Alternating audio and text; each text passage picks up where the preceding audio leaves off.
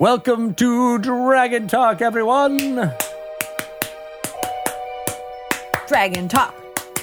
Dragon talk. Usually you're making all kinds of like crowd noise, but that was just like one clap, and I was like, I was waiting for I'm more. going to tell you why because I I overheard an episode of Dragon Talk and I thought that the claps were a little annoying.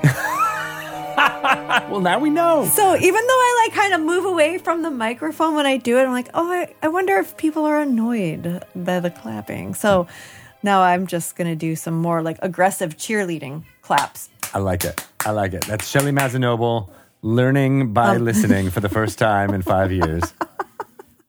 I try. I'm I am dedicated to making the best possible show that we can. Excellent. obviously. And I am Greg Tito, uh, also dedicated to making this the official D&D podcast, the best that it can be. We've got uh, amazing guests, uh, plural. We've got Yes. five amazing people joining us from uh, Transplanar RPG, uh, talking all about their amazing uh, live streamed show, uh, Being All Trans, and uh, the storytelling that comes from that sense of community and joy. And they are all wonderful, and we can't wait to uh, share that interview with you. Great stuff. I learned a lot. I laughed. Yes. I cried. Uh, I gave some I high did fives. at one point. I feel like there was so much joy and love that I was feeling a little emotional. for sure. I can't wait for you guys Yeah. uh, to listen in. Uh, but in the meantime, before we get to uh, a wonderful How to DM segment, we want to make sure everyone knows about Candlekeep Mysteries. Yeah. Oh, I'm sorry. I can't. I, I can't hold it in. Yeah. Can't hold in all the clapping. I had to do it. I had to do it. I'm excited What about Candlekeep Mysteries. fantastic anthology coming on March 16th. Two covers, uh, standard and an alternate cover. All of these adventures in this book, there's 17 of them, as I said, are written by authors from the D&D community, some uh, you know, veterans, some brand new to adventure writing. We got to uh, share with the press um, three of the amazing contributors Amy Vorpahl, Jennifer Kretchmer, and Taymoor Rehman. You got to hear a little bit about their stories and a little tidbit about what their specific adventure was about. Um, but each one of these is a short module basically that you can play uh, in a one one shot setting, either in a single session or or, or uh, a, a short multiple sessions, uh, and complete it. Similar to uh, Tales from the Yawning Portal or Ghosts of Saltmarsh or previous um, anthology books like this, but they're not as connected. You're not going to play them as a campaign going all the way through because they're designed to be books that you pull off the shelf in Candlekeep, and then they might have a, a, a mystery uh, that you have to solve uh, throughout I love that it. part. Exactly. Um, and Candlekeep, of course, you know, it's been a location in the Forgotten Realms that has mystified uh, fans for for decades. Um, it's a fortress where all the knowledge is kept. Uh, lots of great, interesting stories to tell within that. Some of the adventures that you'll go on in Candlekeep Mysteries could take you to other places from that area. Some are centered in the fortress itself. You'll get more information and background on uh, the settlement of Candlekeep itself in Candlekeep Mysteries.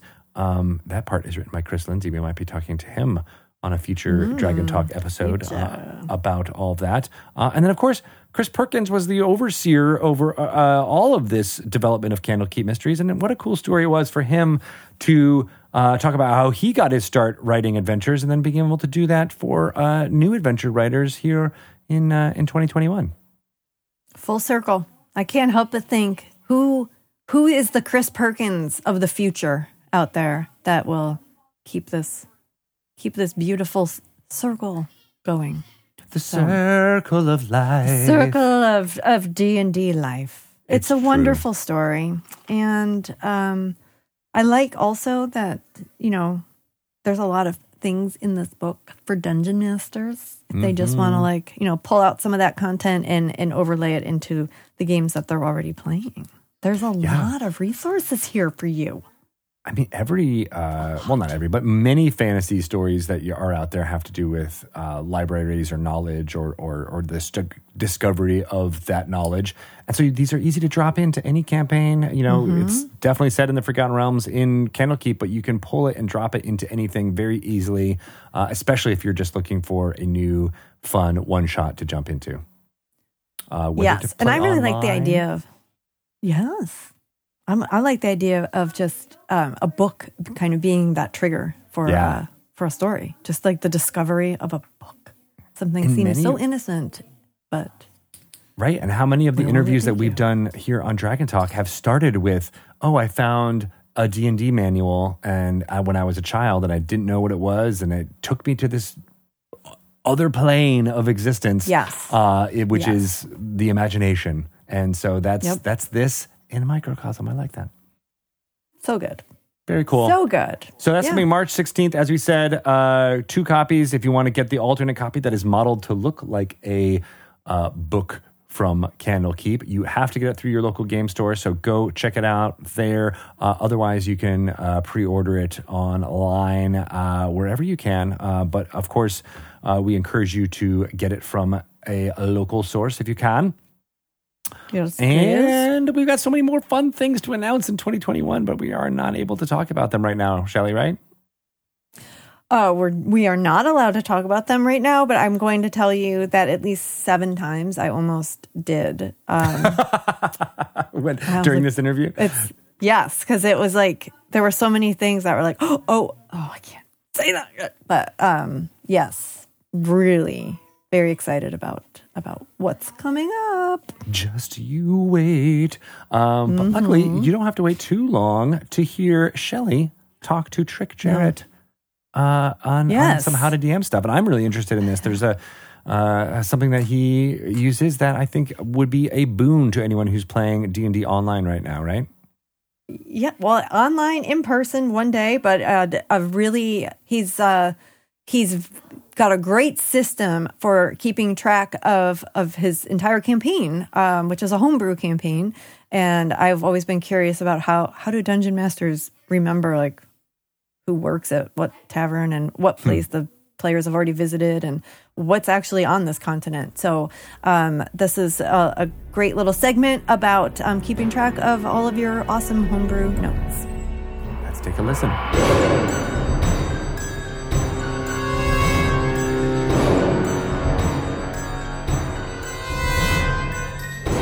All right, welcome to How to Be a DM. I'm Shelly Mazzanoble, and I am still way too scared to try to be a dungeon master. You got to change that. But my guest here isn't. I am talking to one of my favorite Wizards co-workers, Trick Jarrett, who is senior content strategist, which is maybe the most unintuitive title I've ever heard. What is it you do here, Trick? Uh, I am focused on helping define and scope and shape this con- the content strategy. Uh, you know, working with the different stakeholders, the different brands, uh, Magic and D and D, and the different parts of both brands to figure out content that accomplishes their needs. That uh, um, is stuff our fans want to watch. All that sort of stuff. Like like this segment, perhaps. Like this segment. That's right. Okay, well, hopefully they give us an, a good thumbnail, unlike you know some of those other ones I've seen out there. Um, but I'm excited to talk to you because I've heard about your um, campaign for a while now, and I know that you uh, you you do homebrew. Is that Yeah. so? You you you have been building your own world for how long now? Well, I've I've I've been a world builder and fan of that for years. I actually uh my high school senior year, I had two free periods. Uh I think it was the last half of the year. I had two free periods and was given a self-study project and I made a, a world. Uh, so basically for five days a week, I had two hours of school, literal school time that I was able to do world building. And that's not even the world that I'm playing D and D in. That's, that's stuff from, you know, back in the day when I was a kid. Um, That's incredible. I've been working on this world as an idea for probably two years as a concept. It really started to come into its own, I would guess, October of 2019 of me sort of like, okay, I understand, I understand what this world is now. Uh, and then I've been running an active D and D game almost every week, uh, actually since January last year. We just crossed the one year mark.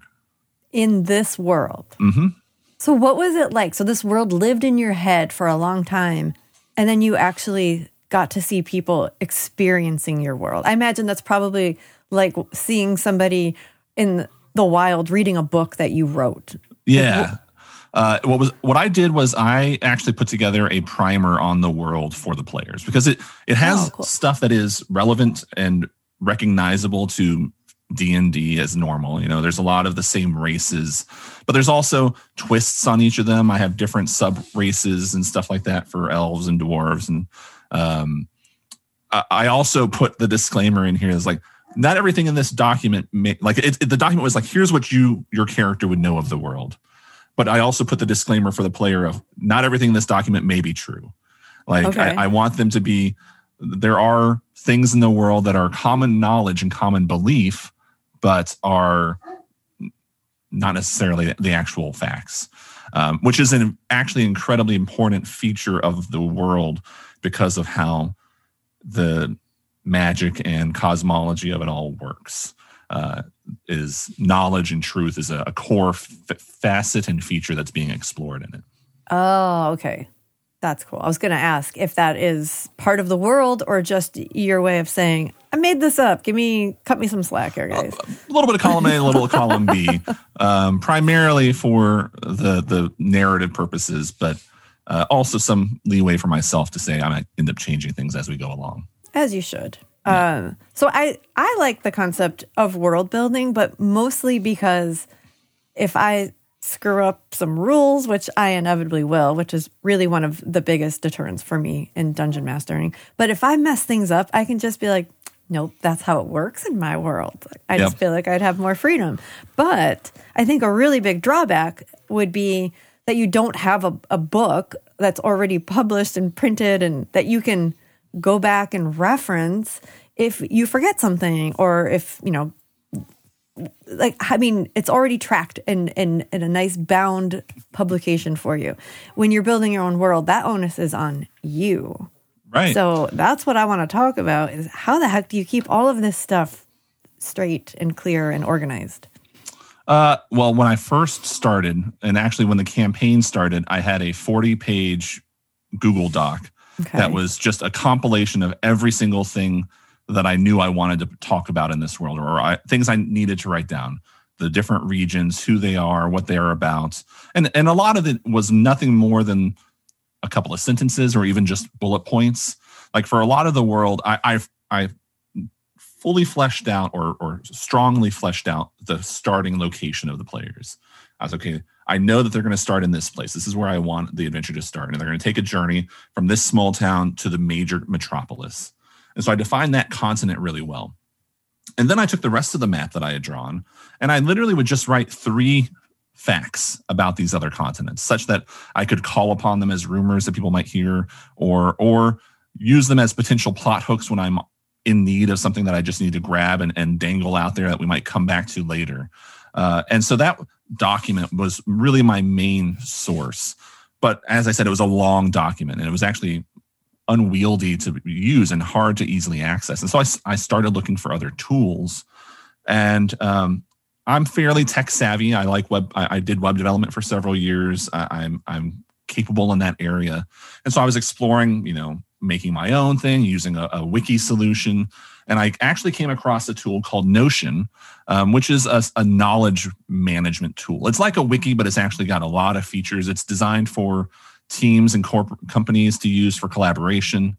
It's used. Um, it, it can you know stand in for your own website if you want to use it in that way um, and it's great it's got free free user level this is i'm i'm not officially involved in the company in any way obviously yeah, this is not a sponsored episode. this is not a sponsored segment but it, notion has really enabled me to run the game that we're talking about because uh, of one key feature that uh, incredibly useful for me which is um, databases and the database in here is essentially like a excel documents you put a bunch of information in but they give you the ability to have different views so like if if you're for example i have i have a database of all of the npcs that i've created in this world whether the players know them or not and I can have this searchable thing, and I can actually change the view. And if I have art associated with the characters, there's a portrait view, there's a there's a gallery view. Oh my god! And, the step that goes further than that, and it's kind of hard to just talk about and not show, but the database view also lets me pull essentially subsections of that database for different views. So, like, I can go to the page of one of the continents and I can embed a part of the database that says, okay, I want all of the NPCs who I've marked as being on this continent. And it automatically updates and keeps that all straight for me, such that I only have to make a change in one location and everywhere else is updated about where is this NPC currently located, things like Wait, that. no. Yes. So the I mean, like, because they're going to move around, and Mhm. it, so you can you track them this way. So in case you were like, oh, let's have them talk to old man Wilbur from the the the, the inn, but then a year ago, old man Wilbur went to go visit his daughter in some other continent. You can Right. If I if I that if. I decide that an NPC has changed locations, then I change it in the database. oh my god, And um, I mean, I don't do this largely outside of planning for sessions. There's not there's not a, a there's not a you know I don't spend hours a day just simulating the world in my mind outside Mm, of like planning for my next D and D. Well, and that's fine. That's great. But I just Like- wanted to manage expectations around what I do. Uh, I've also used the tool. I don't use it as, as much right now because they aren't in a segment that says NPC heavy. But I also like when I do session notes when I'm playing D and D. When I'm doing my prep, I can tag NPCs that I think they're likely to run into, or I'm planning for them to run into. And then I can embed a view of the, the character database that is, here are all of the characters that I need at a glance of information they're going to need or things like that. so you just keep this up and running while Mhm. you're DMing. Yeah, I, I cannot run. I cannot run this game and maintain the story and um, world without the access to my Notion database. Um, and it's not just for NPCs. I also actually just over the holiday migrated all of my geographic data. Like I said, I have continents, I have Yeah. you know, mountain ranges, I have all, cities. Moved all of that into a similar database so that I can have similar views and have a, a centralized management system for tracking that geographic data. Um, and again, this is super hardcore. This is this is way above and beyond that you what you need to do for running your own homebrew world. But I love world building. I love knowing that this world exists in my mind and having this information to reference. Well, I know that a lot of, of our dungeon masters love world building too, and I think a, a lot. This is a good tool for for a newer dungeon master because, like like you're saying, like you can do a lot of prep before you even have a group together Yeah, to run totally. a game. So this might be a good way for them to just use it to start building. That world. Absolutely. Um, and one of the things that I would also suggest is have the idea for your world, but accept that by putting players in this world, you don't get to own the world whole, wholly anymore. Like if they're going to go and blow up a castle, you don't get to, you know, I mean, you can say in terms of the, the records or whatever that sure the castle exists, but um, have that acceptance and willingness. And also let like it's fun to let my characters, my players create NPCs and tell me who they're going to talk to or who they're going to run into, or I tell them a name and then they tell me what this character looks like, things like that. Um, and so just having that communal storytelling also added into the narrative of D&D is another thing that I like to do. And then is there any sort of like output feature that for the the players because I imagine like they don't have access to your data. So they don't have they don't have access to the entire corpus of the world, obviously. But um, in terms of running the game, I have a separate section in inside of my Notion um, account, I guess. Uh, that's sort of like where I run, where I track my playing of D and D or my running of D and D. And I gave each of the players their own essentially page, uh, and they're then able to go in and keep their own notes. Like Oh. the player who's the note keeper, he goes in and writes the session notes that he keeps in the database. And that actually allowed for me to pull a really fun thing early on in this campaign where um, I don't know if you've heard of the, um, oh, what's now I'm forgetting what it's called. The uh, um, false hydra. Do you have you heard of the false hydra? No. It's a creation from a blogger online. Um, I'll provide the link to the team so that it can be in the show notes. It's a super fun concept that, that's very reminiscent of some of the villains and bad guys we see in like Doctor Who or other fantasies, where it starts messing with your memory. Um, when this creature is around, if you can hear its song, you blank out and lose track of time and you and Oh. uh, it starts messing with your memory. And, and then if it kills someone, you forget that person ever existed. You you start coming across these rough edges in your memory where it's like, how did this happen? And your brain tries to make things work. Uh, I won't give away too much because if if if players are listening, I don't want to ruin it for DMs. But it's a great fun thing. And what I did with because I had access to his notes was I created a copy of his notes. And then I went through and modified it for the moment of the reveal of what was going on. And I revealed to the characters that they had had another part, player, another character in the party that they had not known about for any oh. session up until this moment. Oh my god. And when they vanquished this monster, the memories came rushing back of this character who was gone. No. and they, they were, yeah, and they were forced to reckon with this and reconcile the fact that this character who the players had never had an association with, but suddenly learned had been with them on this entire journey. And I had put that into his notes so that uh, when I made the reveal, I said, like, now go check your notes for the, this, this new section. And No. all, mhm. That is such a cool. st- This was a character that you just made up. There was never. Yeah, no, I, I knew I was going to do a false Hydra pretty early on because I just thought it was such a cool idea. And the false Hydra is meant to be a much bigger boss. So I made much, bo- like they were, I think, third or fourth level when they faced it. So I made it like a super old version and it has ties to the larger story arc that I was putting together. But it was like session five when I did this to the, the characters. And one person had never played D&D before. So this was a complete mind warp for them Yeah. to, to wrap their mind around of this is what D&D can be. I mean, that's just like I'm just thinking as a player, like how that had that would be hard, hard to to deal with. Like the thought Right. of like, like, But I wanted- grieve this person that never existed.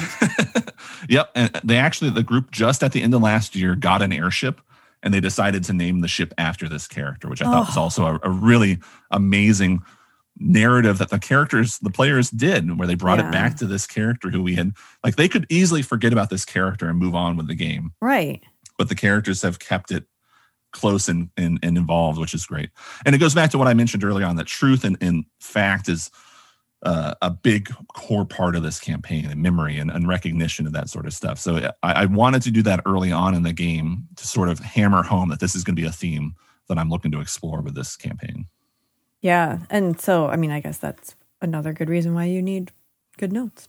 If you're gonna, um, so talk a little bit mo- like more about the session notes. And I always hear people talk about session notes, but like as the dungeon master, how much do you actually keep track of? And like, what is, is that just like stream of consciousness or what are you uh, actually tracking there? So again, a feature of Notion is that you can have temp- templates. So I have a template that is my where I start every session note document. And what it does is it the first thing I, I always do is like, okay, here are the, the bullet points of what I think the characters are going to do this session. Sometimes I'm wildly off, Okay. but this is sort of the path I'm laying out. And if they want to go off of it, I will roll and we will we'll, we'll play this game. Um, but I start with the bullet points, figure out what are like they're going to meet so and so, they're going to get a, a quest here, they're going to start their journey, uh, and then I flesh out further from that. Okay, here's the NPC they're going to meet. Here's what I here are the here's the information that they have, um, a rough description of what they look like. I, I don't. I tend to write an intro that's sort of like a brief recap of what happened last session. Um, but I, I don't stick to it too tightly. And, and we usually are chatting when we get going. So it's kind of an awkward, okay, everyone, I'm going to, I'm going to monologue for a little while. Right. And so I don't, I don't do that too often or much. It's usually a paragraph. Um, and then it's just me making notes of what I want to go. If they're going to a new town, I have to flesh out the town. What are the names of the buildings? What are the names of the taverns? Who are the NPCs? Uh, not not the again, not the entirety of the town, but the top level of what I expect. And then I keep a list of NPC names that I draw from or anything like that when I need to make something off of the cuff. Um, but generally, it's again where I think the path's going to go, and I'm probably sixty percent. And if the session goes differently, and we're going to instead do what I planned next session, then I'll just copy stuff over to the next session notes. If it's uh, not going to be relevant, if it's stuff that needs to be you know added to my, if it's a new character I need to add to the NPC table, then I'll go in and add that. If it's a city I've defined, then I'll add it to the the larger information. So I'll keep whatever information I need from that session note and then import it into the larger world database. And then I'll start it all over again for the next session. Oh my god. Um I'm such like a, a like a a notes and like I love organization. Mm-hmm. And so like this is actually getting me really excited about yeah because I'm just like I just want to take notes. I just want to organize things. I just want a database that I can search. It just seems like just a fun creative exercise to just make stuff up. It really is, and uh, that's one of the reasons I love world building. And like the one I'm playing in D and D in is the one that I have by far the most on. But I've got two or three other worlds that I've got concepts for that I haven't really started to flesh out uh, or build on. So like Ilsania, which is the world that I've been playing in, is really focused on it is its own bubble. Um, it's its own bubble cosmologically because of necessity for the narrative and and what's going on in the world but there's also a very strong magical reason for the world to be built this way is that there's actually an everlasting afterlife um, in a more real world than in most D&D campaigns. Like there's what I call the infinite court. So when someone dies, they go to this vast wasteland of a world called the infinite court. They don't need to eat, they don't need to drink, they just exist. And so does everyone else who has ever existed. and so and then there's communication between the living world and the infinite court via this church group organization called the Vast Collective. And they're sort of like the Catholic Church crossed with Ma Bell at the top of its uh, monopoly.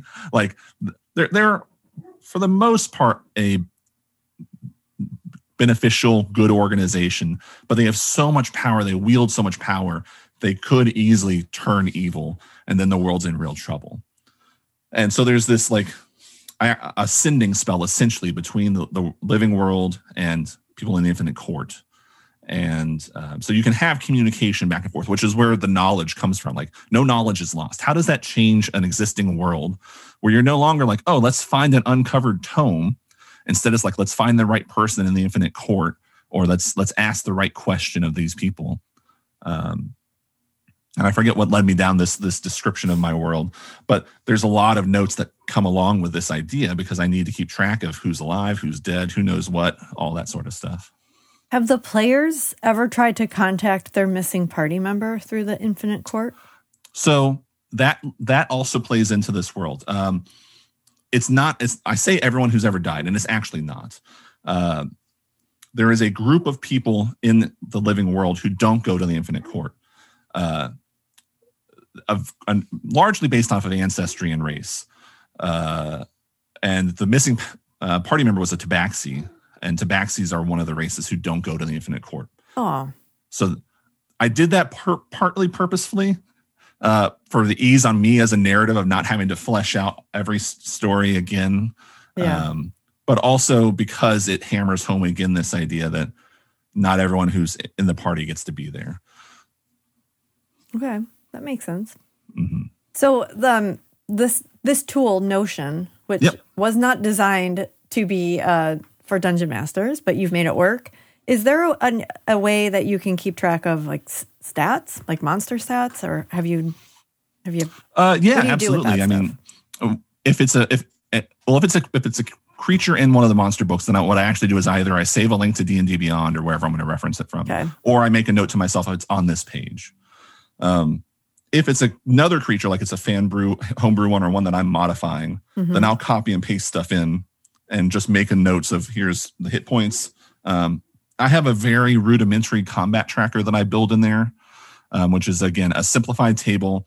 It brings in the characters. I put in initiatives for my monsters. I put in initiatives, hit points, and armor class.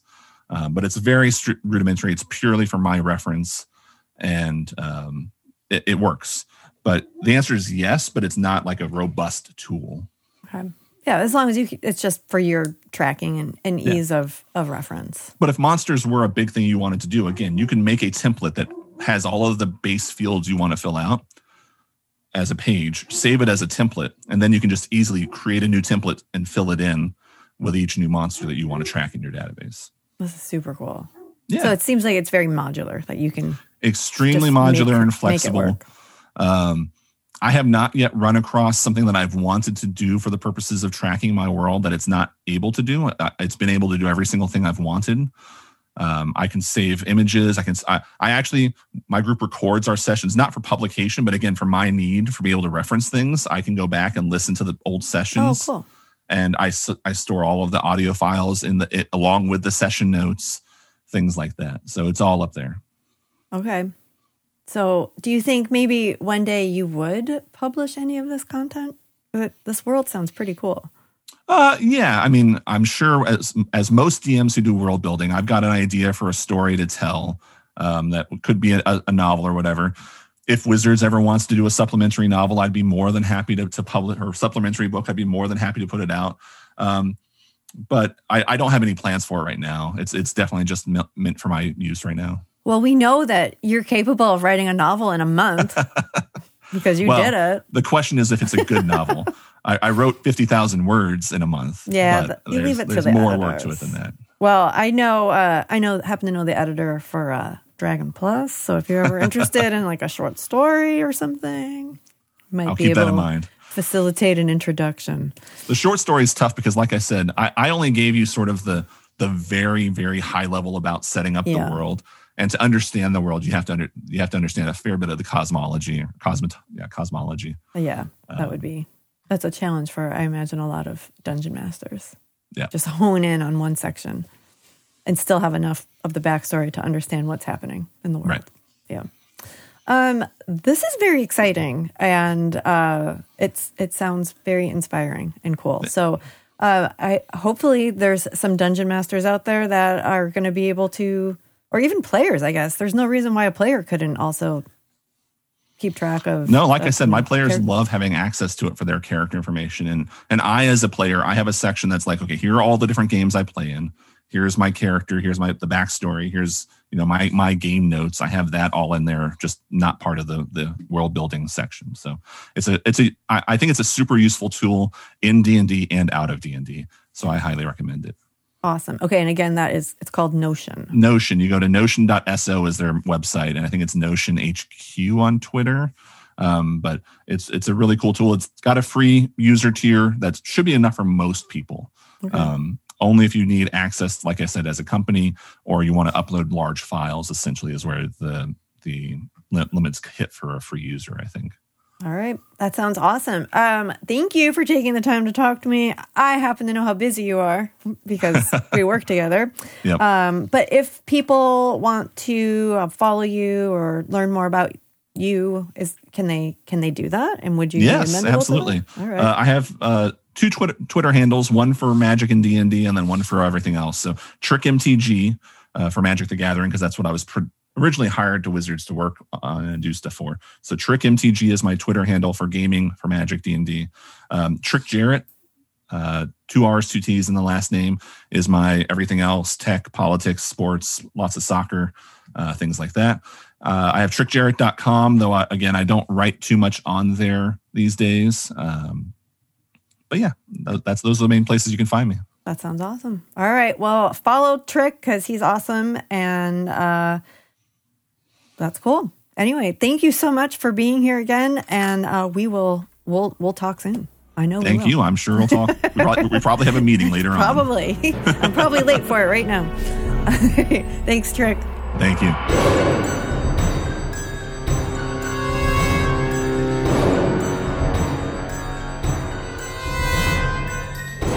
What a wonder of information from Mr. Trick Jarrett. Uh, I love.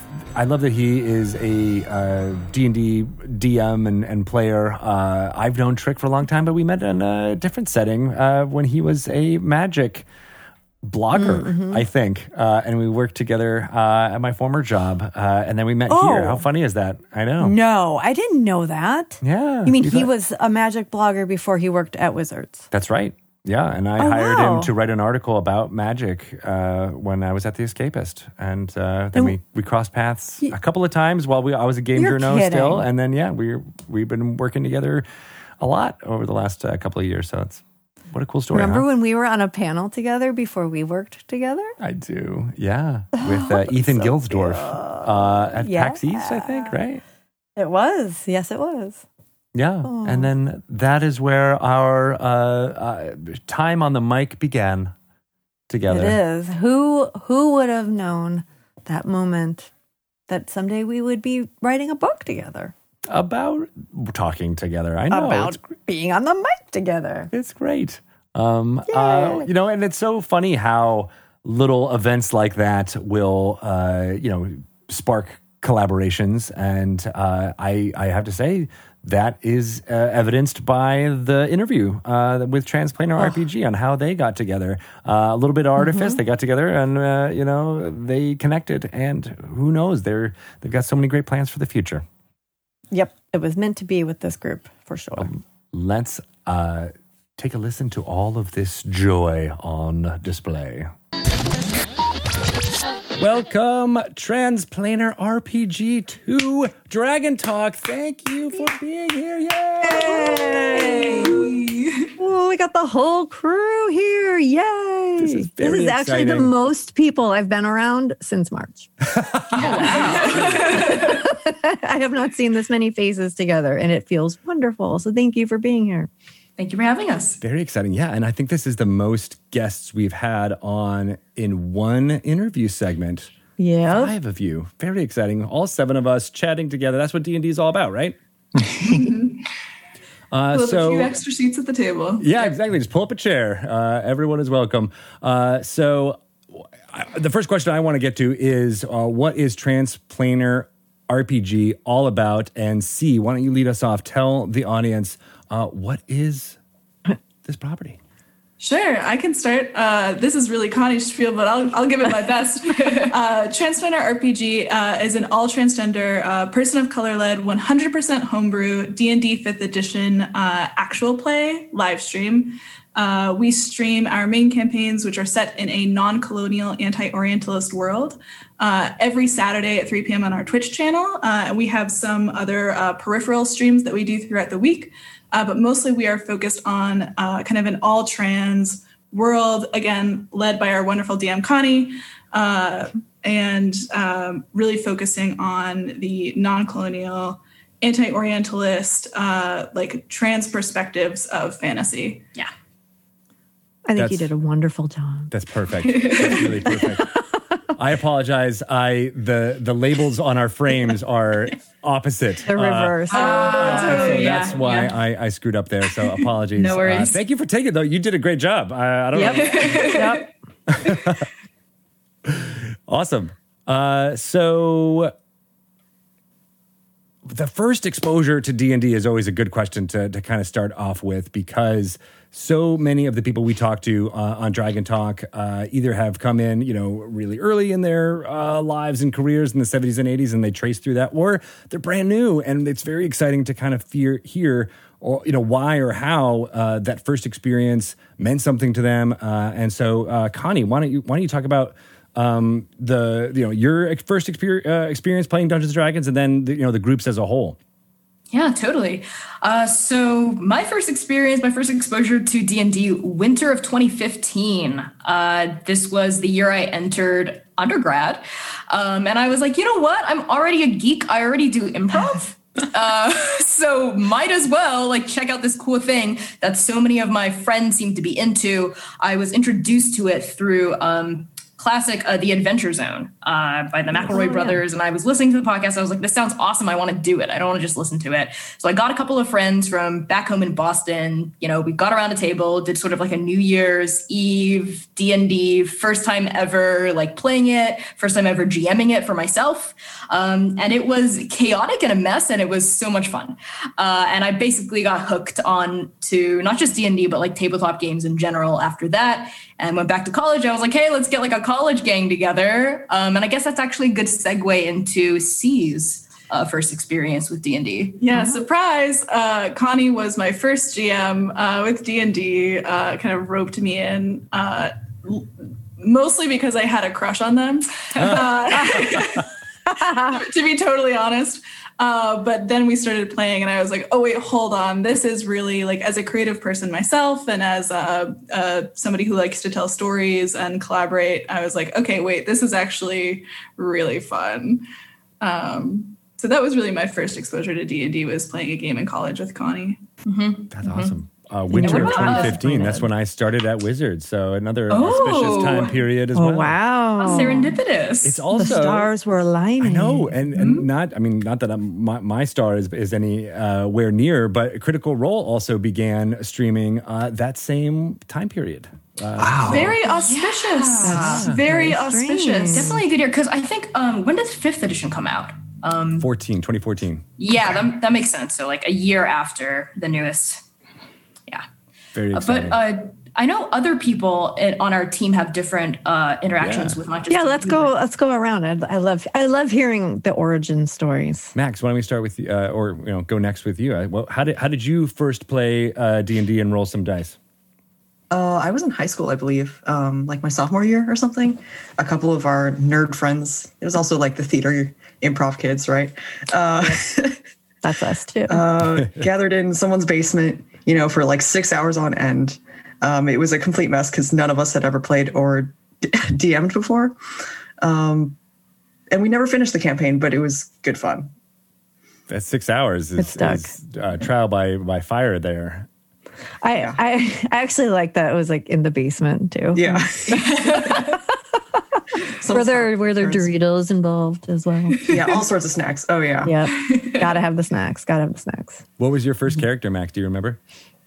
Um, I think I played a Elven Ranger um, who I didn't realize that there was like a musician, but I called them like basically like Pharrell. He had a big floppy hat. Yeah, did they wear a hat? Big hood, but like close enough. Pharrell of the Elven Realms. They had a few more consonants, some apostrophes. There's a- Yeah. yeah. Erica, awesome. what was your first experience playing D and D? Yeah, I thought I was actually cursed to never play D&D for a long oh. time. I tried for like 10 years to play D&D with some friends, and every time either like a group would try to come together, it would fall apart before it even began, or like someone would invite me to a group and then it would fall apart before I could ever roll a single die with them. So I thought for a long time I was never going to play D&D, but then uh, C and Connie moved to the Twin Cities a couple years ago. I've known C for even longer than that and they, they invited me to a game that started um, them, my roommates, some other people in a theater group that I'm part of, and I got to play Maxima, a paladin tiefling with an oath of vengeance, who had a tragic lesbian love story, who was avenging the love she lost. Oh, That's awesome. So I was real dramatic from the get go. Was it? And I, I'm, I'm sold. Would now ten years of of this curse was finally broken. Was it everything you hoped for, or I mean, I hope I hope you weren't like "Ugh, I waited ten years for this. Oh no, no, no! It was, it was almost immediately just like, oh my god, how have I not been doing this? I'm a th- I've been a theater artist since I was like 16 years old, so it's like finally like I get to just like play this game and just act and create stories, improv with my friends, and just laugh and cry and all the emotions. Yeah, yeah. Do you all have a well, look, Devin? Let's let's hear your origin story. Uh, yeah, so I have a, a relatively long and kind of complicated history with D and D and role playing games in general, but I'll try to be as abbreviated as I can. Uh, I started playing D and D. Oh God, what is it? Middle school, maybe early high school. Uh, yeah, it was early high school. Um, I started off with fourth edition, which, oof. Uh, no, it was, it was it was a fine system. It was a fine system. Um, Totally, totally valid uh, emotional response. I think. Uh, but we, it- same as Max, we gathered in my friend's basement. We ordered pizza. I played, I was the edgy teen. So I played this like shadow drow rogue thing with, with amnesia or something. I don't know. I don't even remember. We had like a dream sequence where we fought Jar Jar Binks on an AT-AT. Uh, Okay. this is news to me, definitely. um, but uh, Did you defeat ever, Jar Jar? we we broke the dream. It was sort of like a matrix thing. So we didn't have all the players, and we were just doing a little one shot thing. I don't. Even, it was so weird.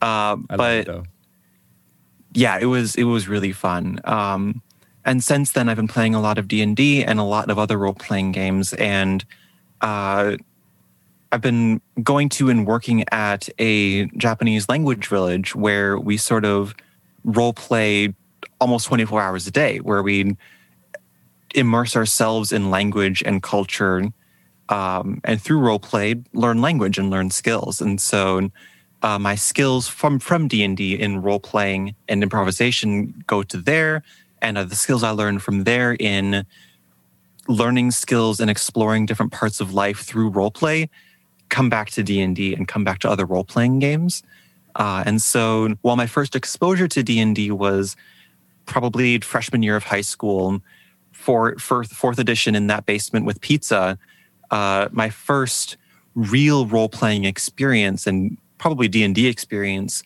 uh, was later in high school after i came back from my first year of that of that camp uh, we played fifth edition with.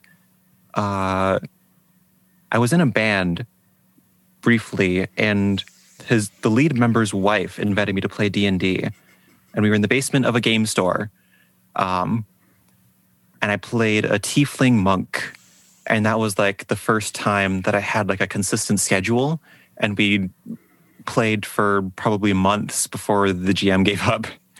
um, so Wow, I love all of the stuff about trying to learn language and new skills Mm-hmm. through uh, role play and, and Dungeons and Dragons. That's that's Mm-hmm. fascinating. I want to I want to get back to that in a second, but I also want to uh, um, shout out Erica's story of you know having that fits and starts of of as you were describing it. That sounded very similar to to my uh, upbringing. I had a, a very strong religious background, so there was always a little bit of a resistance from my elders on playing Dungeons and Dragons. So I, I, I didn't get into it as a kid, uh, and it wasn't until uh, with lots of fits and starts as I was I was maturing in, in, in, in high school and college, but nothing ever solidified. And I I felt the same as you. I was like, am I ever going to do this? Until it was. Uh, you know, living on my own in New York City, uh, being a theater professional, and and then being married, and then just being like, all right, my li- no one's telling me I can't play Dungeons and Dragons anymore.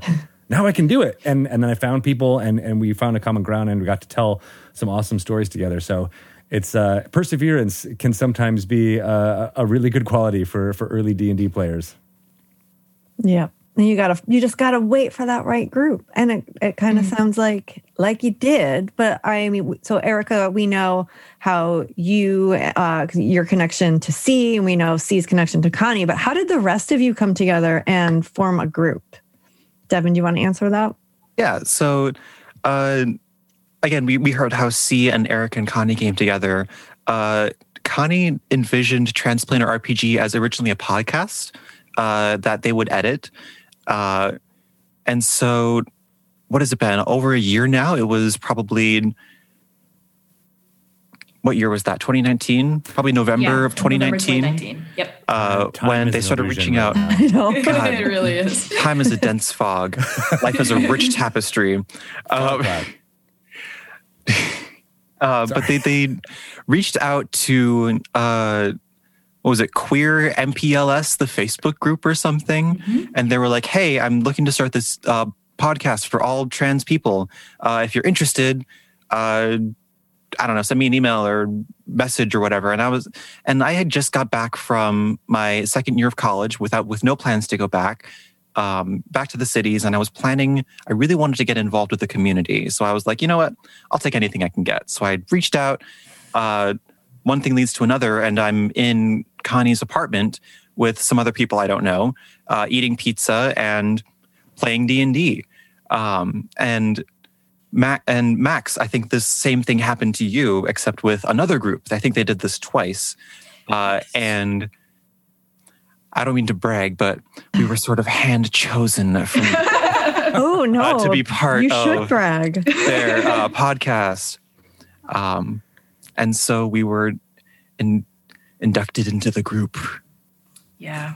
The original process, I don't want to call it an audition because that's that's definitely not how I was approaching it. But I had wanted for a while to start what I thought was initially a D&D podcast, now stream, um, inspired by such, you know, uh, uh, media as like, as I mentioned earlier, the Adventure Zone. And, you know, after C and I moved to Minneapolis, I was like, I think I want to try to get a group of people together, but it's just me and you that I know. And Erica from the other group, who I really, really like. But I was like, well, I don't. So this was like another thing. I didn't want it to be just like me and like four white people, you know, like at the table. And I was like, you know, this is has always been important to me like having you know playing with a diverse group and um, listening to perspectives that aren't my own. Uh, so i put out like a uh, invitation to gm one shots uh, in this queer minneapolis facebook group and i got so many responses because no one wants a gm so if you offer to gm a one shot which is a low commitment um, for free you know just be like let's all pitch in for pizza and you have a place that can do it. People are gonna flock. People are gonna show up. I mean this was before pandemic before any of that. Um, and I did two one shots. One of them had Devin at the table, and one of them had Max. And then I like talked it. Like I was like also like gauging folks as like you know like how well do we mesh? You know, as players, as like a GM. You know, like what's like the the role play interest here? Like also like um are you a person of color? Like, what's your background like? What's your cultural perspective? Um, and I invited Max and Devin uh, to be a part of uh, what is now Transplanar RPG uh, after like sort of getting a feel for them, like sniffing them out, like to make sure they're not like, you know, um, to make sure we would like vibe together because that's also important for me, like for, Oh, yeah. uh, for a table Right. to function. Yeah, any group for sure. Um, Yeah.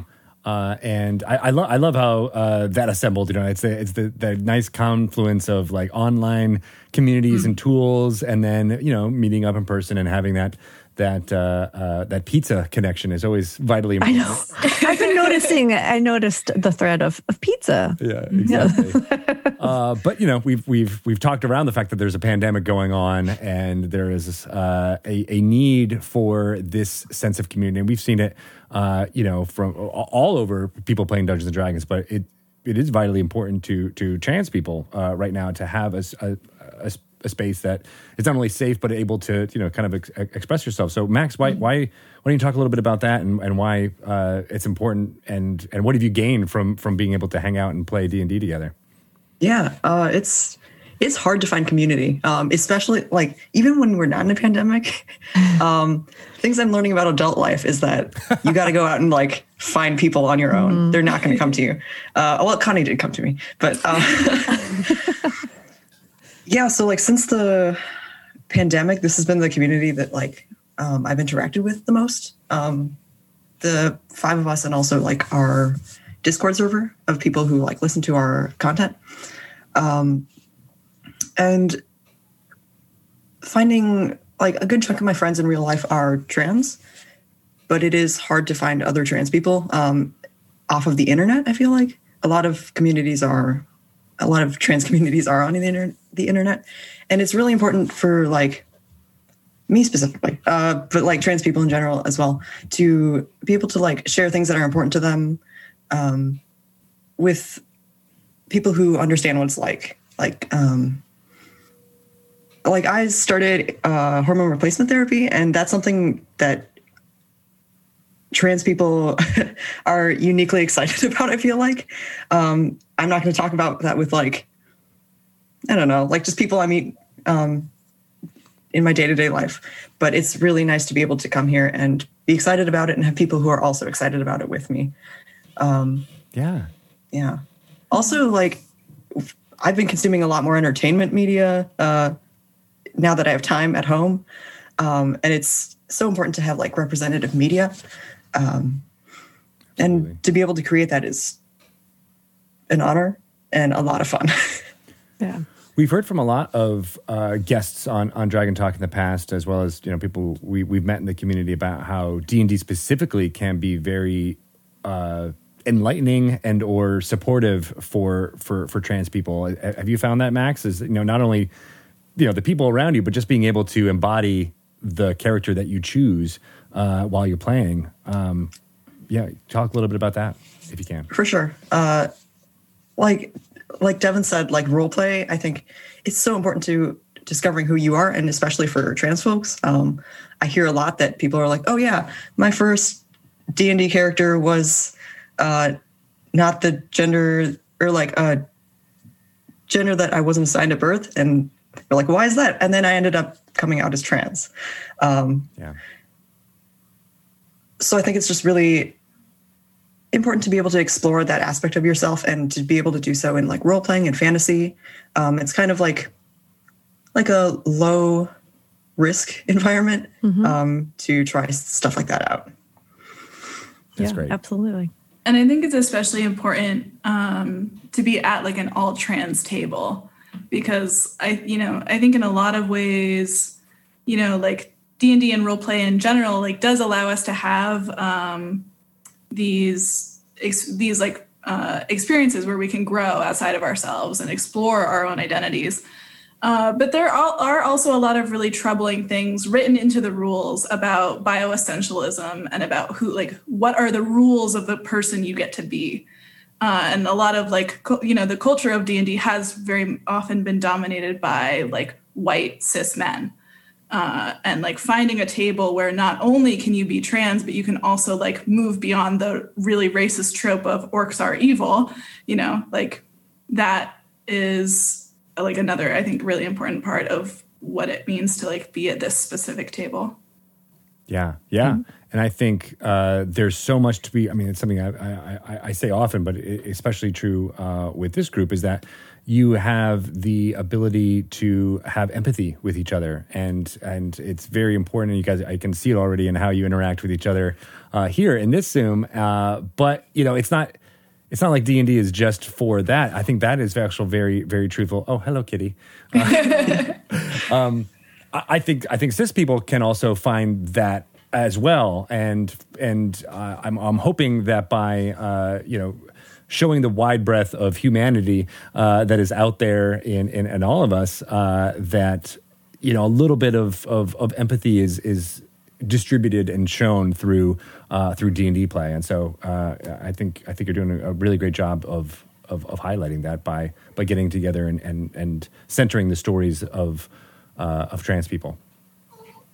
and uh, and it, it's not just uh like identity and transness and gender and all that kind of stuff role play is like we mentioned before a, a nice safe space removed from the real world where you can try out anything you want whether that's playing as an, uh, a gender that you didn't at that point identify as or whether it be like okay you're a very shy person but you want to be more assertive so you play like a more assertive character uh, and you can explore the traits that you want to see in yourself through your character.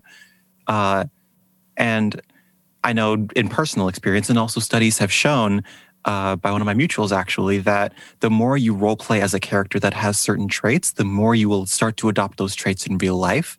Uh, so, like I said, I was the edgy teen, I was shy, I was introverted, all that kind of stuff. And then I've played characters like Manaya and characters like a, um, a big burly dragonborn who takes the lead on things.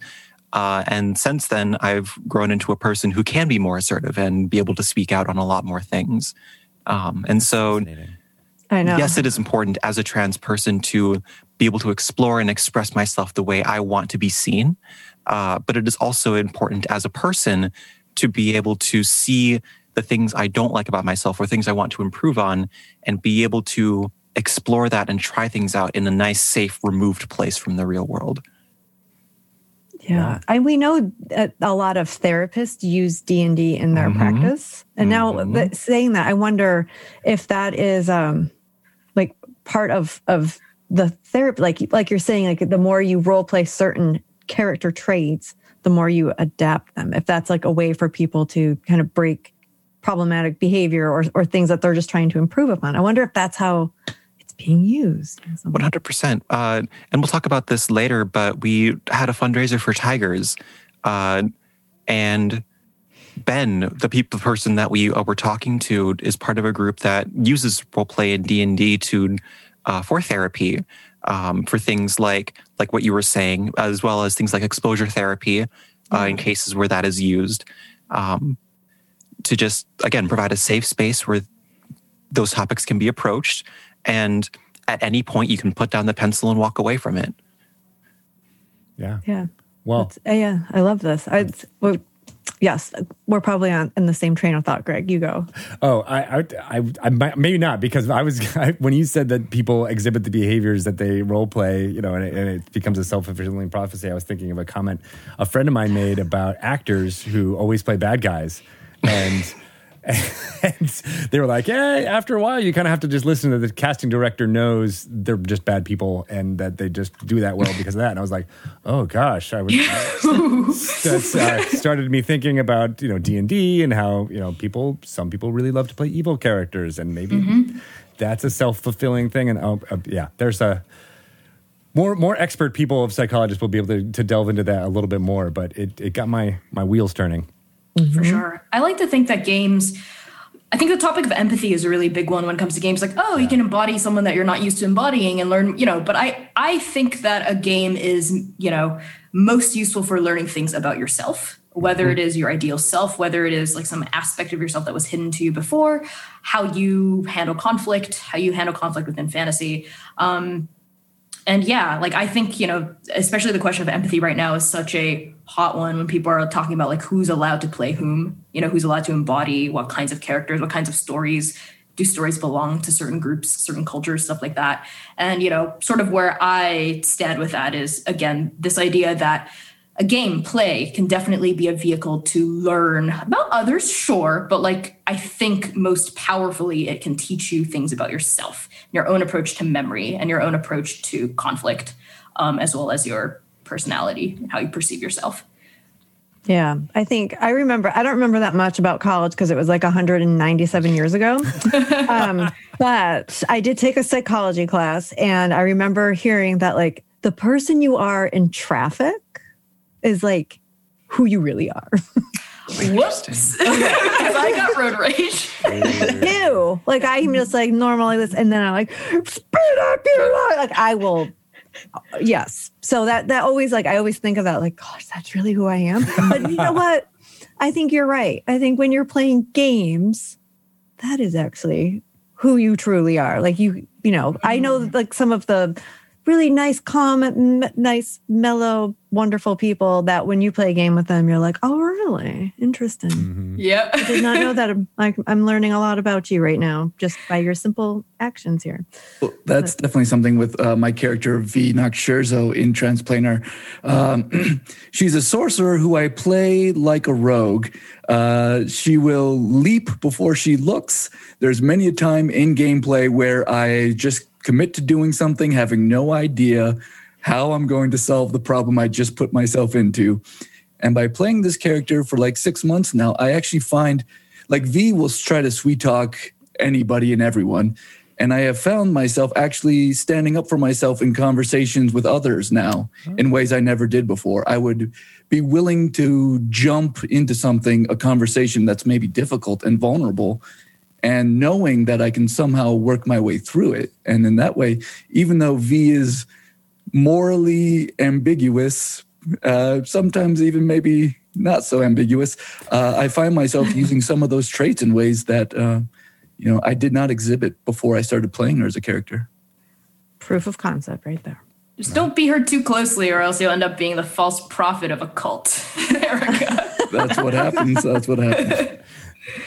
Well, Yeah, that's a that's a great segue into Erica telling us a little bit more about what makes uh, not just all of these themes that we're talking about, but the the the the story and the lore of of Transplanar RPG. What what kind of sets apart what is uh, what what what you guys are playing from other you know all of the myriad of other stuff that's out there. Right. Like it's so easy to just point to like we're all queer, all trans, person of color led, but like it's so much more than just our identities, but our identities have definitely influenced the diversity of our identities have influenced the kind of story we wanted to tell from the very beginning.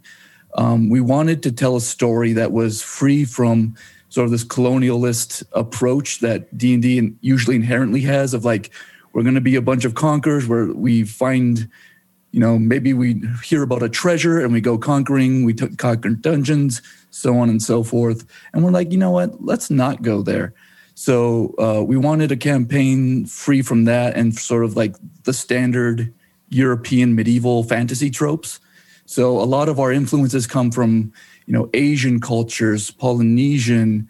Um, there's some little bit of flavors of some African culture, from what I understand from the creation of the world. And Connie did such a fantastic job of writing a massive introduction to the world that we play in called Endake.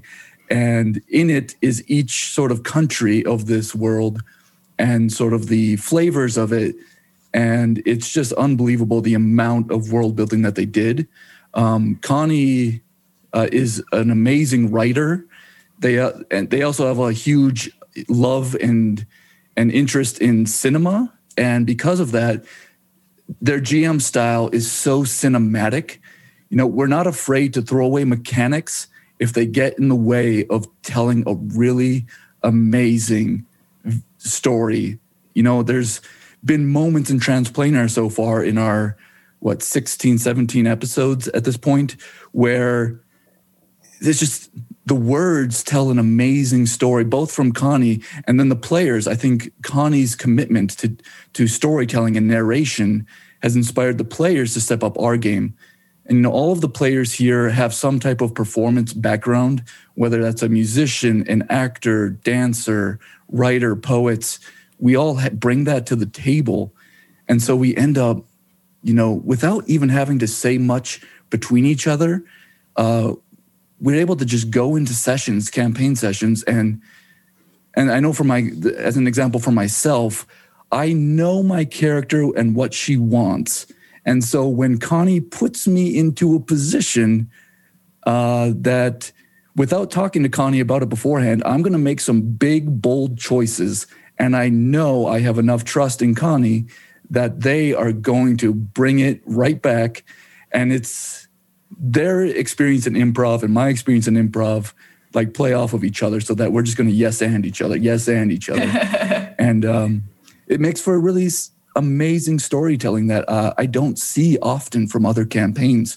And the mechanics also, you know, we're not like I was saying, we're not afraid to throw away some some of those mechanics. And I know Connie is going to talk more about the homebrewed aspect because they have done so much work in that. But um, you know, we I think the other important thing is also that we are becoming like a beacon. And for me, this is important as a trans person. Uh, we're using this as a story to be a beacon for other trans folks who are looking for community and they're finding themselves in the stories that we're telling and that for me like just gets my heart flowing so so much that there's a lot of love in this campaign there's a lot of us being super super passionate about what we're telling and just having fun with each other too like our production meetings or our campaign sessions are just fun and i and I think it's palpable that love for each other as well.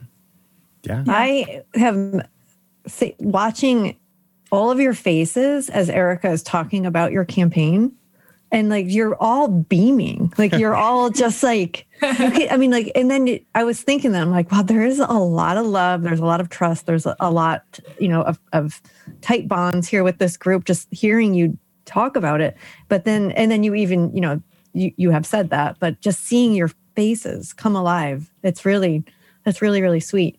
And you, you've talked about, uh, touched on something, and Max, you touched on this too, that I really want to dive into a little bit more is like this um, representation and community and how it's really, really important for people to be able to either see themselves in the game, in the products that we make, but also in the people who are playing them. And, and, um, I wanted to know if you maybe you could talk a little bit about some of um, the ways that you build that community or some of the initiatives that um, you put forth and maybe see you can you can start us off on that absolutely i mean i totally want to just like really mirror what erica said too just like touch on the you know like campaign for just a moment about like unlike i think a lot of like d&d games or streams like this isn't about our characters becoming heroes or the most powerful this is a story about how our characters like come to be a family and like come mm-hmm. to love yeah. each other.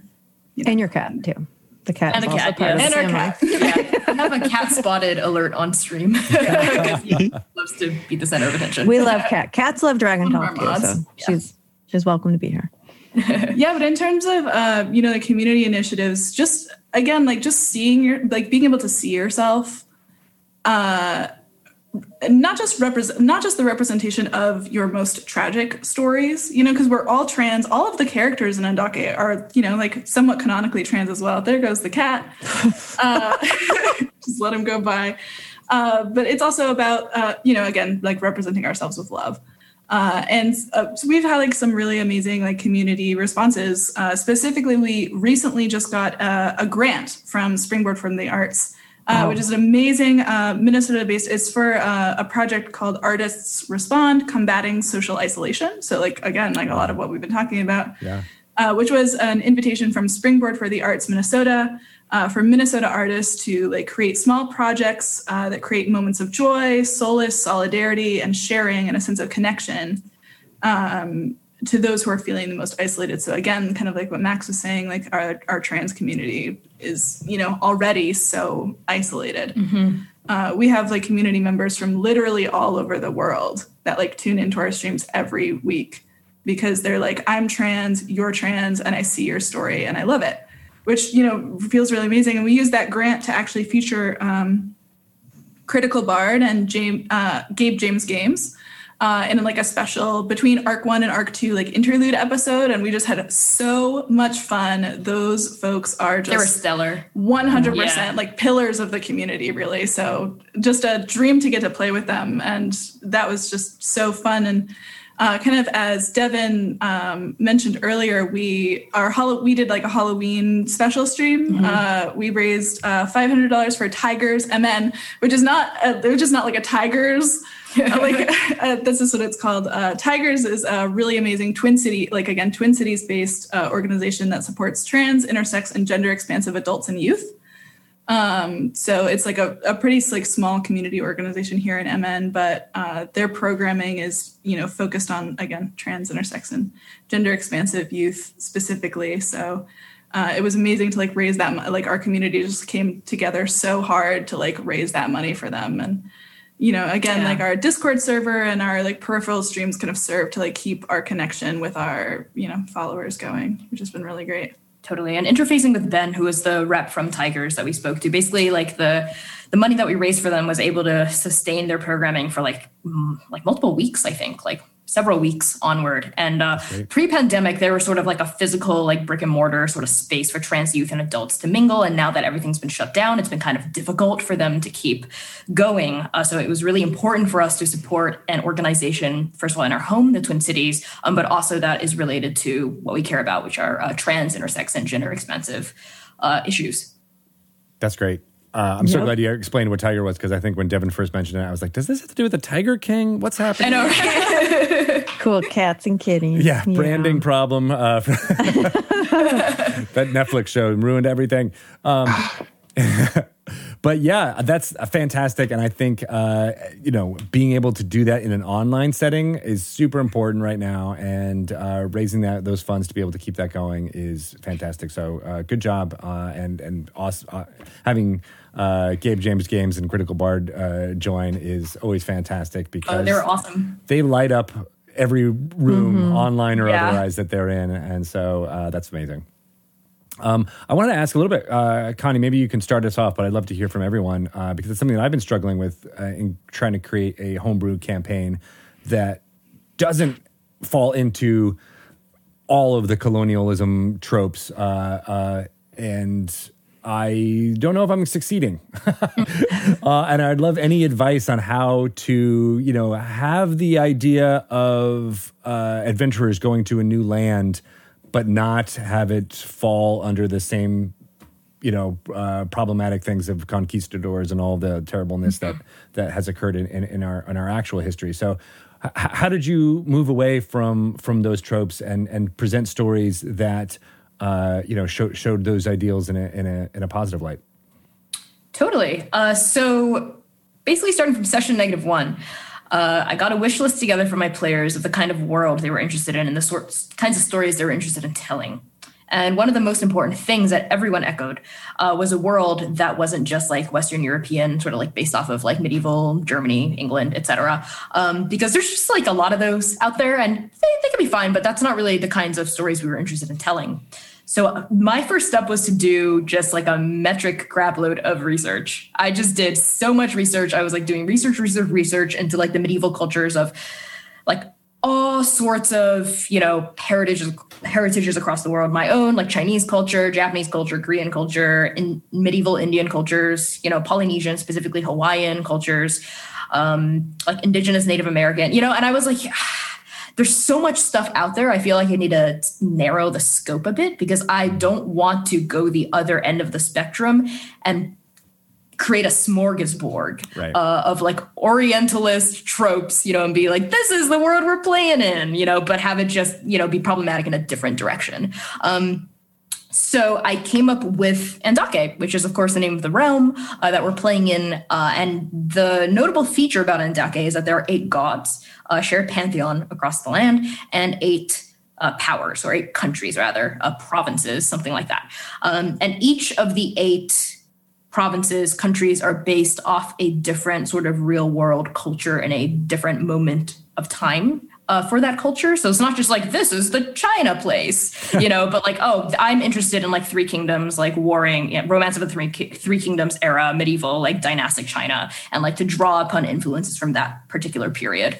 Um, so we have like a a country based off of um, medieval China. We have a country based off of like aspects of medieval India. We have a country based off of like uh, folkloric like Russian tales and stories. Uh, one also based off of like uh, uh, you know Japanese cultures um, and my uh, sort of go-to method as a GM to sort of help keep me sane and keep everything like contained is to I'll write out like the broad strokes, right? I'll do like a good amount of research when I'm just writing that setting document, that handout that I can give to my players so they can sort of pick where they're from and build their characters. Um, but then I start fleshing out the powers when they become relevant to the party uh, because i'm a big proponent of prep only what you have to prep and don't make too much work for yourself as a gm because that also shuts off uh, avenues of improv and creative collaboration if you're so set on a specific image of your own world Right. i just that's my own thought as a gm um, so outside of that in terms of the kinds of stories we're telling not just the setting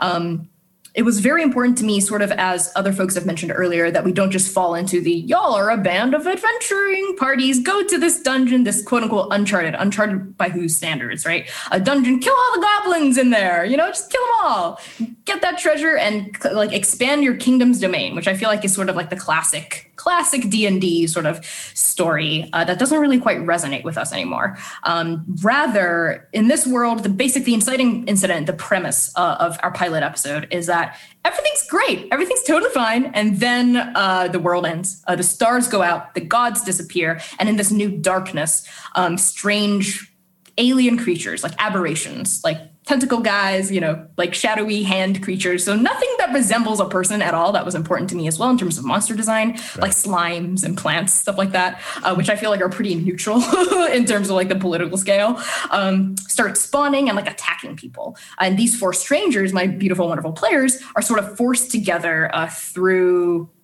uh, coincidence and also fate, uh, band together to sort of protect the people they love, uh, the communities they love, and to help restore the world to its former balance. Um, so that's the kind of story we're doing. We just wrapped up Arc One. Um, a lot of things are happening in game, uh, and now we're excited to advance to Arc Two. Um, but as part of the peripheral streams we've been doing, I just ended the series. It's on hiatus, I suppose. I might bring it back. Um, called Professor Chung's Tabletop Workshop, uh, and to sort of like kick off, um, basically just like a, a GM advice and like tips and tricks and whatever that I've, I've picked up. Um, throughout my many years as a, as a game master. Um, but to sort of kick off that programming, I did a five part series called Endake Understood, where I talked about exactly this like my practices and my strategies for building worlds that are non colonial and anti Orientalist, and also defining my terms. Um, I also like guested on some folks' podcasts, including like uh, Beholder to No One. Um, and a couple of characters with uh, uh, Alex uh, and Quinn, and it was you know just talking about my approach as well. Um, and you know the response from the community has been very positive and very encouraging uh, on that uh, front. Yeah, and to kind of like bounce off of what you're saying, Connie, like a, a, something that's really important to me about not falling into those tropes is that everyone in the world is a three dimensional person, right? There's no such thing as like a good person or an evil person. Even our even our characters are complex in that way. We've kind of like thrown out the D and D like The alignment, the alignment system, yeah. completely.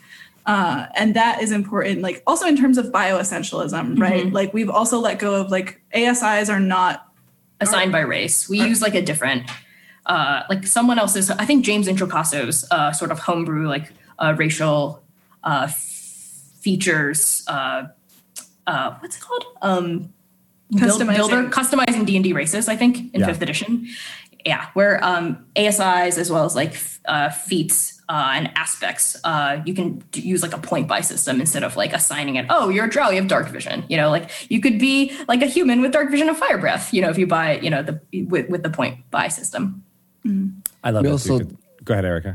uh, we also did a thing where uh, Connie put like depending on which region your character might be from, um, that will also assign you some you know uh, stat perks as well. So you know, Yes. it, it was interesting to build from that aspect as opposed to I'm an elf, so obviously this is what I have. Like throw out that out the window and and look for other things. Yeah. Yeah. And in that way, like we don't like the culture in Andaka is not that adventurers kill people.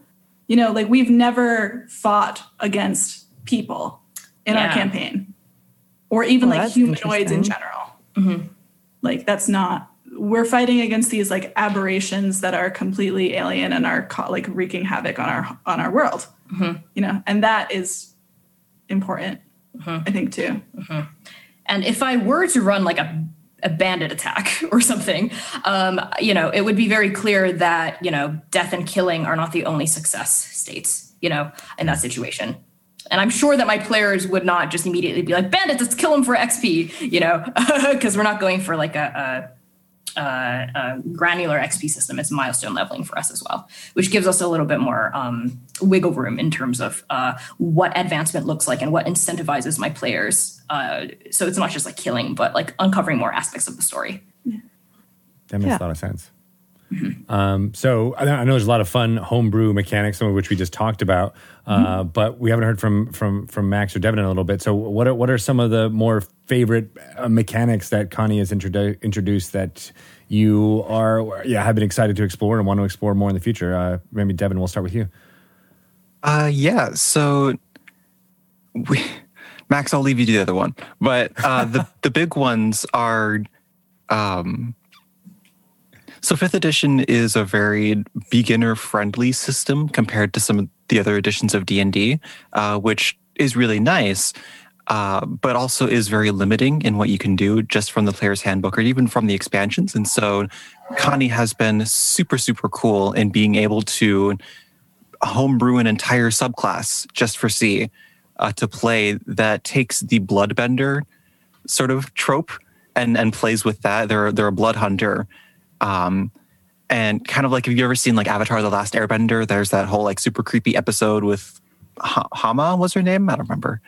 Um, and like, and and that's that's been super cool to see all the different abilities that they've come up with. They have like a blade that can come out of their hand and all sorts of really cool stuff. Um, and like the idea that being an Aasimar, like a, like a half angel or whatever, isn't your race or your racial origin. It's a thing that happens to you, like lycanthropy. Um, and uh, and like I've been working with Connie about some stuff uh, about warlocks and some potentials for abilities that my character might have. Uh, spoiler warning. um, um, and just really getting into our characters and seeing, okay, what do we want to do uh, instead of what does D and D allow us to do? Yeah.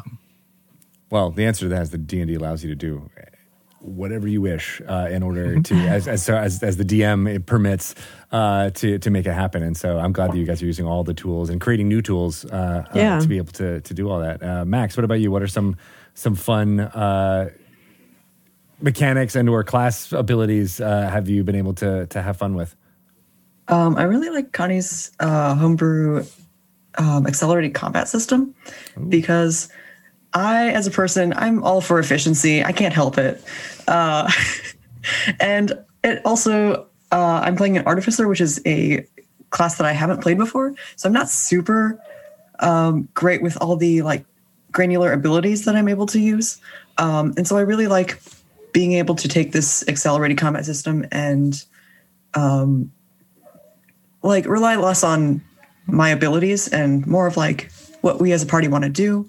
Um, do we want to spend the time to fight or like resolve this issue? Do we want to like it? it's really nice for storytelling and it's um, it helps me because I may not know what I'm doing with my abilities all the time. what what is the accelerated like system? Can you can you give us that in a nutshell? yeah, uh, it's like so instead of doing like turn by turn combat, it's more of like a um, we we roll some dice and we tell Connie like what we were trying to do, and there's an opportunity for us to do something like inspired, like um, the meat of our action, kind of, um, and that resolves like small encounters, like when we're traveling, um, in a way that takes less time and um, yeah, less time than like a turn by turn battle encounter would take. Um, I don't know if I missed anything, Connie.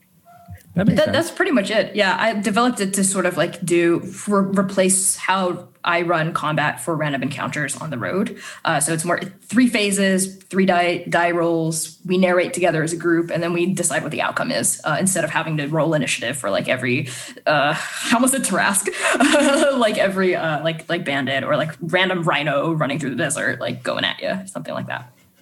That makes sense. I, I like how you're taking a lot of um, cues from story games and things like that, and how to how to Yes. you know create the storytelling without having to, yeah, as you said, just talk it, to take each turn and and and and you know go by rules as written, uh, and it paints a better picture. Uh, I think for the storytelling that you're trying to do. That's really cool.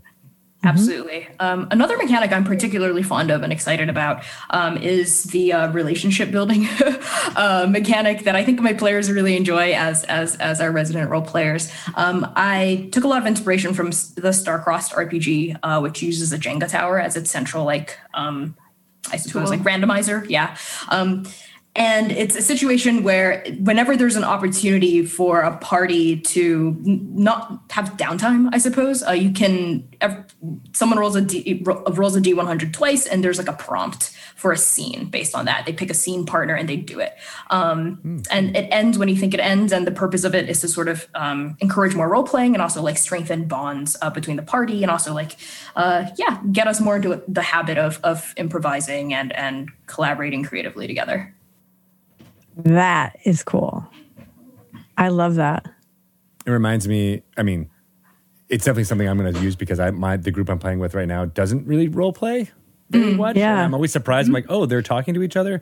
This is a rare occurrence. Uh, so I'd love to find new ways to encourage them to do that. But but when you were describing it, I'm like, oh, that's like a uh, you know Baldur's Gate, uh, the video game. You're like, oh, I'm checking in with my party members and I'm getting like you know a little dialogue tree. But it's doing that with uh, uh, you know a real live role player. And what's that? That's what the game's all about. Yeah. Yeah, it's it's very hard to put mechanics and stats and numbers onto role play situations, and so uh, I feel like a lot of groups can fall into D and D is just chess with more rules Yeah. uh, idea, uh, where you're worried about distances and how many spell slots I have and all this kind of and how much damage I'm doing. Um, but having a simple set of rules to guide how you role play and how you interact with each other, um, as opposed to speaking out into the void and not saying anything back, uh, is really good as a catalyst to create interesting story, setting aside the the granular rules uh, for a little bit. Yeah, I what I I like about it is um, that you're forming those relationships between the players and the characters because a lot of times when that because that's like secondary or never even talked about. Like I've played in many different D and D games where we're like, "You meet in a tavern, let's go," and I'm like, I don't know any of these people. I'm like, how do did we go to school together? Did we grow up next to each other? I want to know those relationships, and you're you're putting that um, more emphasis on that, and it's I think that's it's it's key to the story and and how the party works together. So Yeah. good job, good job, Connie. So yeah, Professor. What's, what's next for for Transplanar? What are you guys uh, planning for for the future?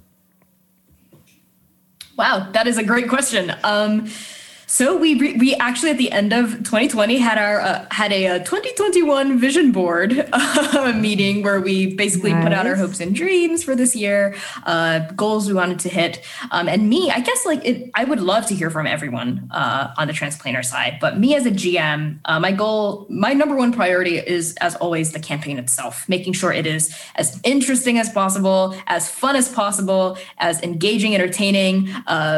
Badass, whatever, whatever as possible, not just for my players, but also for the audience as well and the community that we've grown around Transplanar. And after that, uh, I I'm kind of interested for the future uh, for a Andake campaign setting book, maybe uh, coming out, working on one. We'll see, we'll see. Maybe that's a 2022 sort of uh, a goal, but that is interesting to me, um, especially because a lot of the positive feedback from the community. Um, is wow the world is so interesting how do we play in it like what you know rules have you been using like how what you know strategies and tips might we pick up from you and exchange with you also because i'm always open to learning from other folks as well for sure um, about building these worlds that sort of like go against a normative narrative of what is fantasy adventure and what isn't um, so what about the rest of y'all Yeah. Yeah. How about Erica? You start. Yeah, for me, uh, I really want to get this story out to as many people as possible. And I really love the idea. I'm of someone who loves numbers and analyzing things. So I just love like looking at our statistics and being like, well, how do we do better? How do we do the things we need to do to get as many people who need to see this story? How do we deliver this into their lap? And I think for me, 2021 is about that, you know, just getting the word out and being smarter about how we do that, being efficient.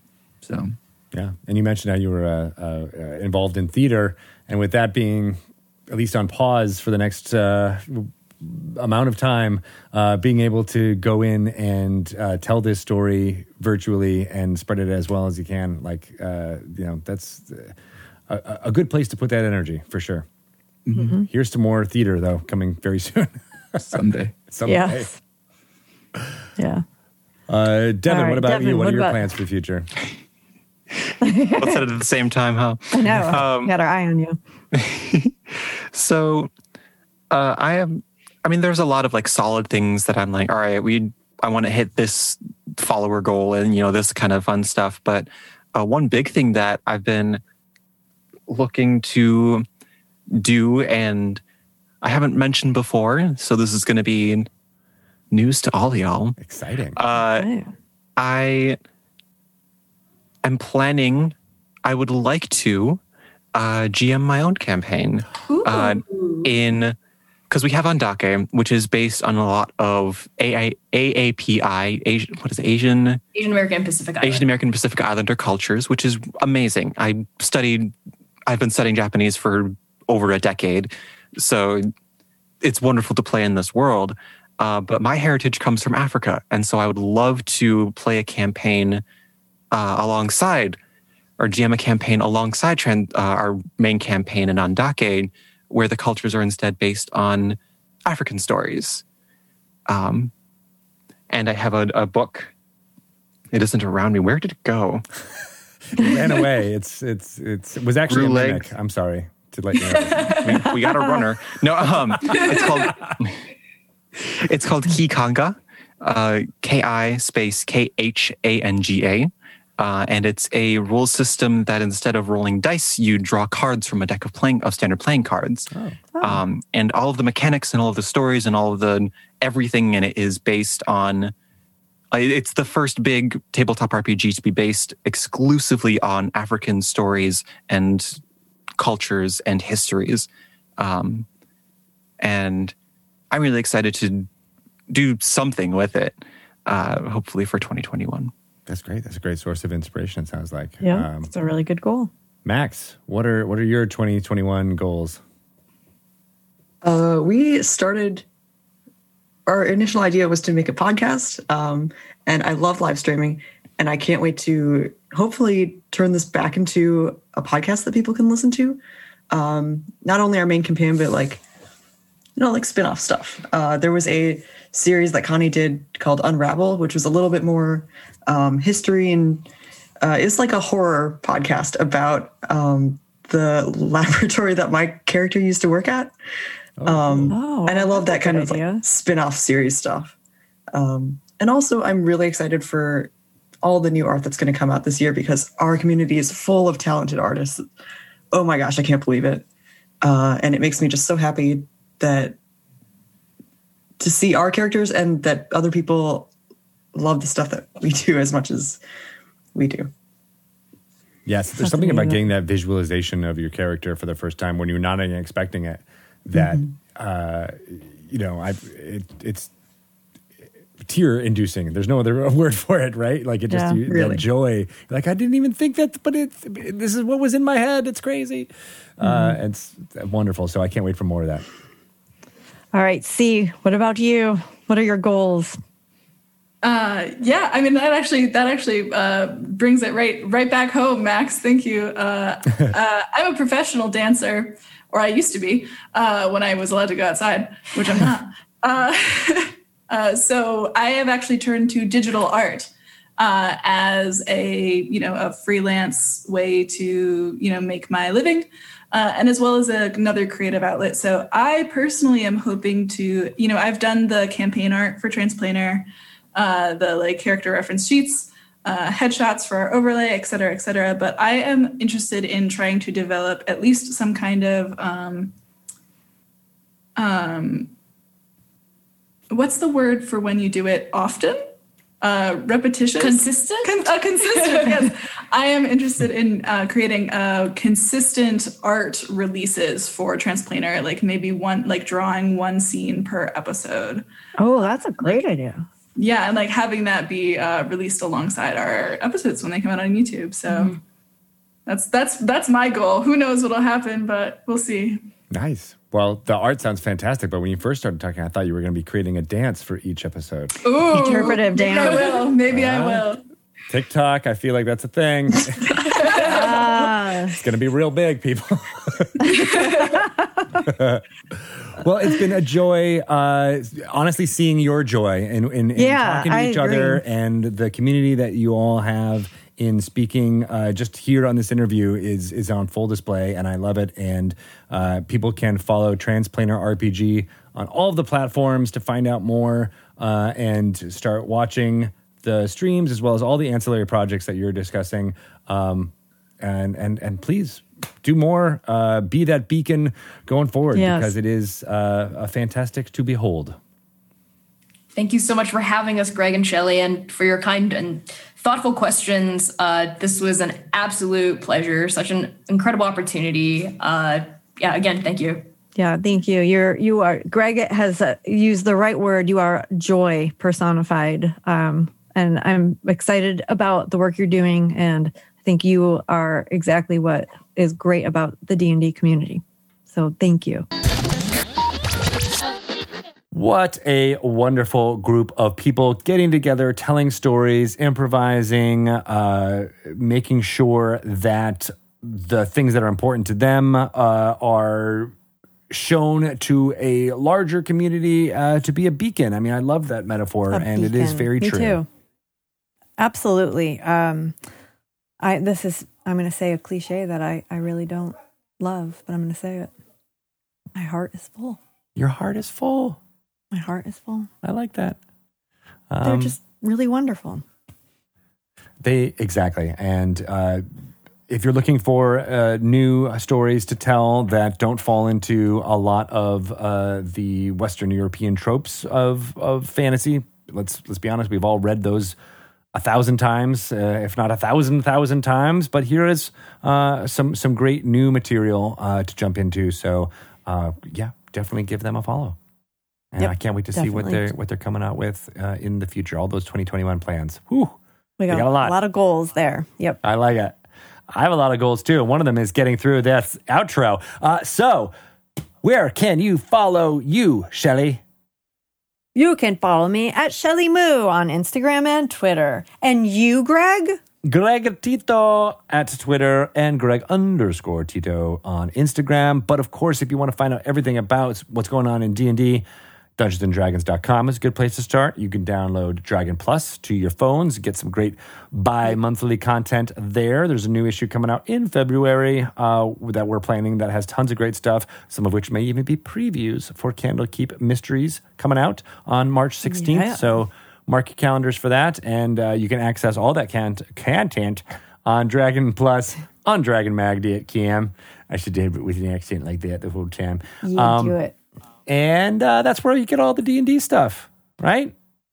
What, yes. Yeah. Yes. That, and that that's the important stuff, really. Let's be It is. honest. It is. The D and D stuff. The D and D stuff is the important stuff.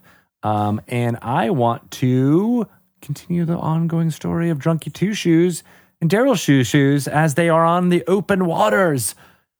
After having rescued. Daryl, uh, your friendly sailor friend says, "Oh man, that was fun! what a good exercise we Yeah. just got." Um, Totally. Yeah. by the way, uh, my name is uh, Salazar. hey Salazar, uh, I'm I'm drunky. This is my brother Daryl and my other brother Daryl. I don't think I've ever really. uh, done a rescue without even knowing who I was rescuing. We really appreciate your help, Salazar. Uh, so, um, Daryl, I, I want to check Daryl out and make sure Daryl's okay. Are you healthy? Are you okay? And then I would really like to know what the hell happened. Uh, he's sputtering still. Uh, Daryl is uh, uh, like you know he's just, he's gone in full uh, uh, uh, licking of his fur coat mode, trying to get the seawater off uh, of him. Uh, and he he looks at you and he's like, "What do you mean? What do you mean? What do I mean? What happened? I What don't know. It's not my fault." No, Daryl, I've been for years looking for you. We were in the jungles of Chult one day, and then you were gone. Well, I it's a long story. I, I, I, I so much has happened since then, but I mean, you know, that was just a bum uh, swindle. Did you leave Chult on purpose? Well, maybe I didn't want to get eaten by a uh, dead, undead T Rex that was belching up zombies. Uh, so yeah, I left Chult. You didn't tell me. Well, we Why would you leave me there? I did. Well, I, You never even tried to find me, Daryl. I figured my older sister would be able to figure it out. Daryl, I have dedicated the last two years of my life looking for you everywhere. Well, I have dedicated the last minute uh, defending myself from you. So you didn't even want to be rescued. I was Like- gonna, You would have gotten out of it and then you would have just carried on and just moved along to your next location. um, he looks at you and then looks at uh, the other sailors on board. And uh, they're, they're all looking at him and waiting for his response because they've never seen two tabaxis fight like this. Um, Does it just sound like exactly. um, and oh, I don't have a D twenty handy. Um, he attempts to uh, wink at you. Okay. Okay. Can I do like a uh, what's the why why can't I think of it to to see if he's Insight check? lying in Insight insight, check. yes. Yes. Okay. Make Can an I do insight an insight check? Yes. I rolled a one. You roll the one. I'm Uh, so desperate. so you take you you take uh, what he's saying at, at face value, and uh, you're still pissed. I'm really pissed. And I'm gonna go, I need a minute. Well, I just I- need a minute. Uh, fine, take a minute. I'm still cleaning. I'm still taking a shower here. Leave me alone. And Drunky he continues just- licking on him, and then the other sailors start to move away, and then oh yeah, you're Okay. you're a little bit pissed, and you're kind of aloof. Yes, and I'm you just go gonna to- go to like like the bow of the boat and just have a moment Okay, alone. the the breeze is blowing. You got some salt air. You you've accomplished what was your goal, but it feels a little bit. uh You're you're a little bit crestfallen, and that's I am. where we'll end. Okay. We'll see what happens, or what is really going on. Uh Maybe next time. Okay. The plot thickens. Mer, mer, mer.